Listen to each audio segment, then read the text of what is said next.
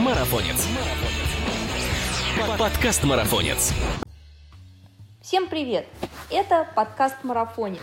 Здесь мы обсуждаем бег и спорт на выносливость, тренировки, соревнования, мотивацию, экипировку, другими словами, все, что делает нас сильнее, а жизнь активнее. Меня зовут Мирова Ася, и сегодня мы затронем такую важную для здоровья бегуна тему, как тренировки на низком пульсе. Популярность тренировок в соответствии с пульсовыми зонами растет на глазах, и все чаще можно услышать о беге на низком пульсе. Нам с вами повезло. Тренер школы марафоника и постоянный автор наших статей Екатерина Преображенская рассказала, какой пульс считать низким, почему полезно тренироваться в аэробной зоне и главное, как правильно это сделать и каких результатов ожидать. Сначала, конечно же, любопытно узнать, откуда взялась сама идея бега на низком пульсе – Концепцию бега на низком пульсе первым описал и популяризовал американский тренер Фил Маффиттон. Именно он обратил внимание на то, что многие спортсмены, хотя и показывают хорошие результаты, все-таки склонны часто болеть или получать травмы. Проведя ряд исследований, он разработал такой подход к тренировкам, который позволял бы избежать негативных последствий сильной физической нагрузки. Идея его была проста. Нужно тренироваться на низком пульсе, и через некоторое время, правда исчисляется оно месяцами и неделями, темп при том же пульсе начинает расти.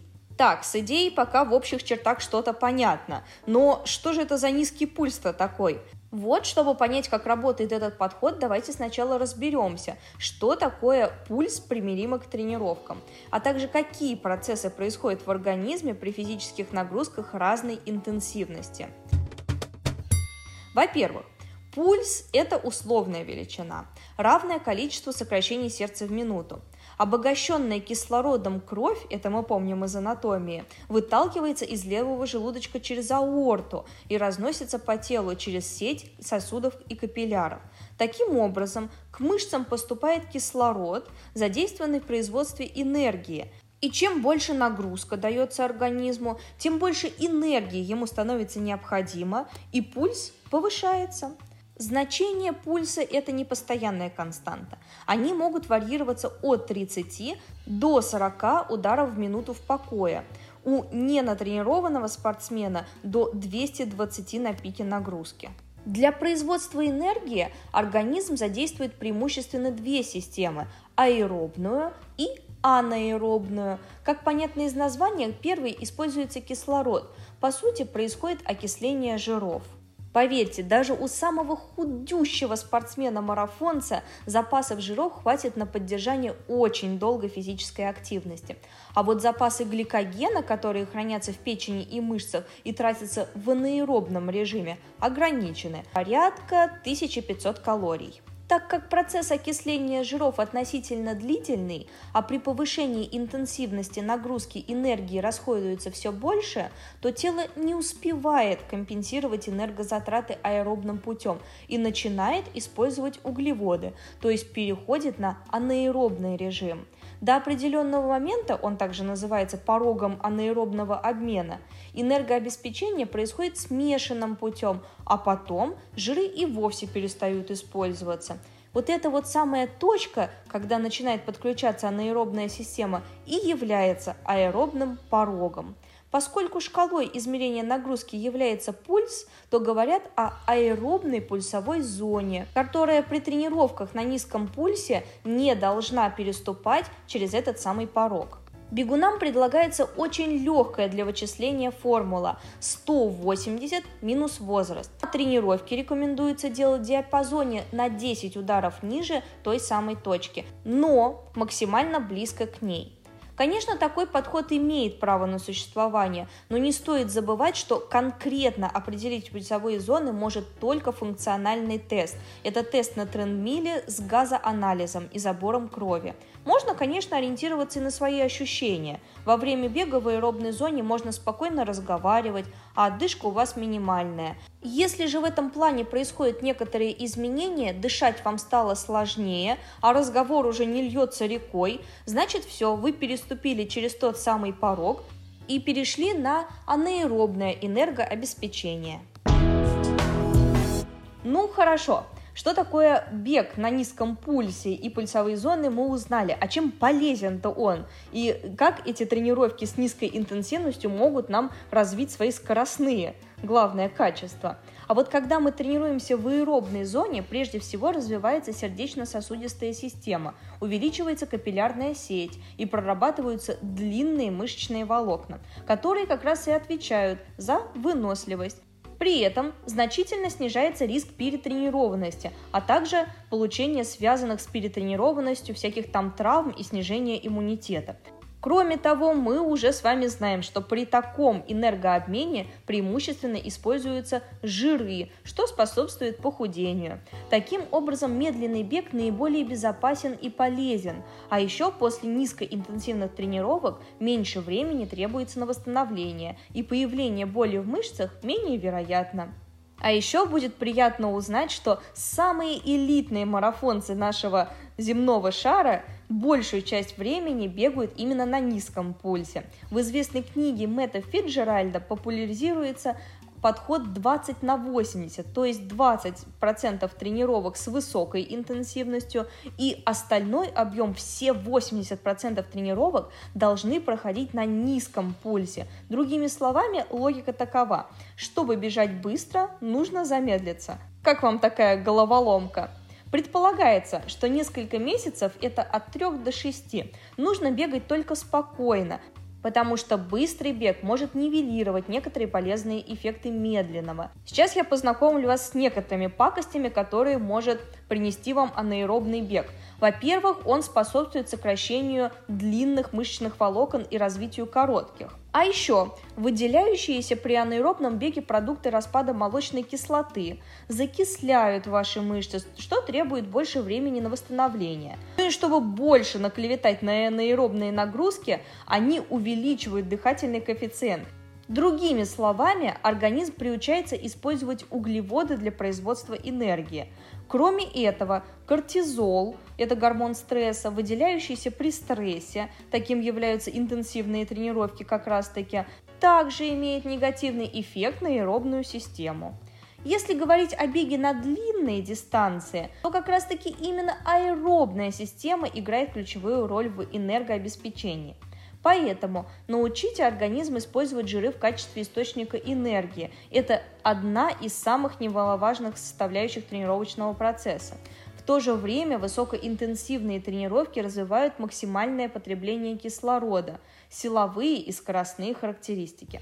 Так что не спешите заносить анаэробные тренировки в черный список и отказываться от них вовсе. Вы можете исключить их из своего тренировочного плана для создания так называемой аэробной базы. Это первые 3-6 месяцев вырабатывания. А потом, наоборот, необходимо добавлять их в свой план. Не стоит также забывать, что после скоростных тренировок требуется больше времени на восстановление, поэтому они обязательно должны чередоваться с аэробным бегом. То есть После создания аэробной базы лучше применять принцип 20 на 80. А еще важно понимать, что лучше не добегать, чем перебегать. Другими словами, лучше немножечко не добавить интенсивности, чем загнать себя в перетренированность. А теперь умчимся от теории к практике как научиться бегать на низком пульсе. Вот, наверное, самое основное, чего мы сегодня дождались в этом подкасте. Но еще немножечко терпения, посвящу вас в некоторые моменты истории и расскажу, что сам подход тренировок с пульсометром начал применяться в 70-е годы. Тогда эти устройства были, правда, громоздкими и ориентированные скорее на пациентов кардиологических отделений, чем на спортсменов. Сейчас же они максимально компактные и удобные. А еще в современном мире можно подобрать подобрать варианты на разный бюджет. Нередко, начиная тренироваться с пульсометром, бегун с удивлением узнает, что пульс при привычном ему темпе очень-то даже высокий. Здесь очень сложно преодолеть себя и начать бегать медленнее. Здесь важно усвоить некий психологический аспект, ведь вам придется потратить большее время на преодоление той же дистанции, которую до этого вы пробегали за меньшее время, но с большим пульсом. То есть вам придется сделать некий откат назад. И, возможно, даже первое время вы сами себе будете казаться черепахой. Здесь нужно постараться взять себя в руки и сказать, что мы первые несколько месяцев вырабатываем свою пульсовую зону. Но может назреть еще один вопрос. Если я тренируюсь в компании или с беговым клубом, то как я теперь объясню ребятам, которые бегают быстро, что я теперь буду ползти сзади них как тюлень? А еще и результаты тренировок в социальных сетях или беговых приложениях будут выглядеть просто убого. И другие бегуны даже могут посмеяться надо мной, подумать, что до этого я, наверное, ездил на велосипеде, раз у меня так упала скорость. Действительно, зачастую с психологической точки зрения бегать медленнее правда сложно. Кажется, что это откат назад, а не шаг вперед. Следует помнить, что в долгосрочной перспективе темп на этом же пульсе будет повышаться, а усилие при этом останется прежним. Это же намного круче.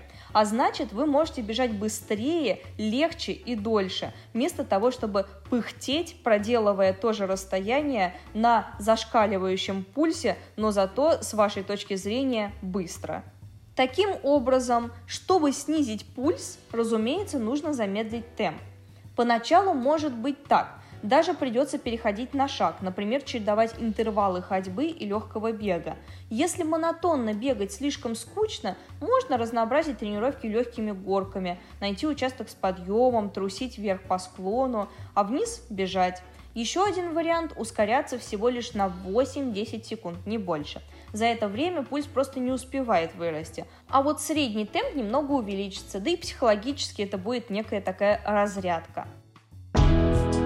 Прошу заранее меня простить, очень не хочется думать о негативе, еще не начав бегать на низком пульсе, но вот прям напрашивается справедливый вопрос, что делать, если эффект от бега на низком пульсе не наступает? Ползаю, я ползаю на низком пульсе, а ничего не происходит. Вот чтобы тренировки на низком пульсе дали ощутимый результат, стоит запастись терпением. Это самый главный аспект. Уже через пару месяцев вы увидите, что бежите намного быстрее. Если этого не происходит, то либо пульс, на который вы ориентируетесь, недостаточно низкий, либо здесь замешаны другие факторы. Среди них может быть стресс, дефицит сна, неправильное питание или набор веса нехватка отдыха или слишком большие тренировочные объемы. Ну и еще может сыграть роль недавно перенесенная болезнь. Все это может иметь негативное влияние на результат тренировок. Поэтому, если ожидаемого результата не наступает, стоит проанализировать все окружающие вас обстоятельства и постараться устранить среди них те, которые могут оказывать негативное влияние на тренировочный процесс. Ох, сегодня было сказано, конечно, много чего информативного и полезного, но пора подводить итоги. Начнем с того, что тренировки на низком пульсе подходят как новичкам, так и тем спортсменам, которые давно занимаются бегом и достигли так называемого плата в результатах.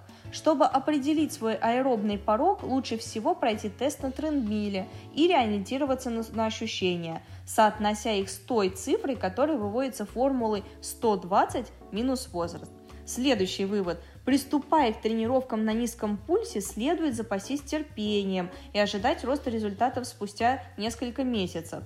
При этом желательно не нарушать тренировочный процесс высокоинтенсивными тренировками, а постепенно добавлять их по прошествию 3-6 месяцев. Такой подход развивает аэробные качества, способствует использованию жиров в качестве энергии и тем самым позволяет бежать быстрее с меньшим усилием, а значит и дольше, что в конечном итоге ведет к улучшению результатов на длинных дистанциях. От себя могу сказать, что перейти с обычных своих тренировок на этот метод 2080 не так легко и действительно нужно запастись терпением. Да, будет казаться, что вы шагаете назад, но поверьте мне, в скором времени все обязательно получится. А я напоминаю, что автором замечательной статьи стала Екатерина Преображенская, а зачитала ее я, Мирова Ася. Это был подкаст «Марафонец», и не забудьте подписаться нас на той платформе, где вы нас слушаете. Впереди еще много интересных тем и гостей. Чао!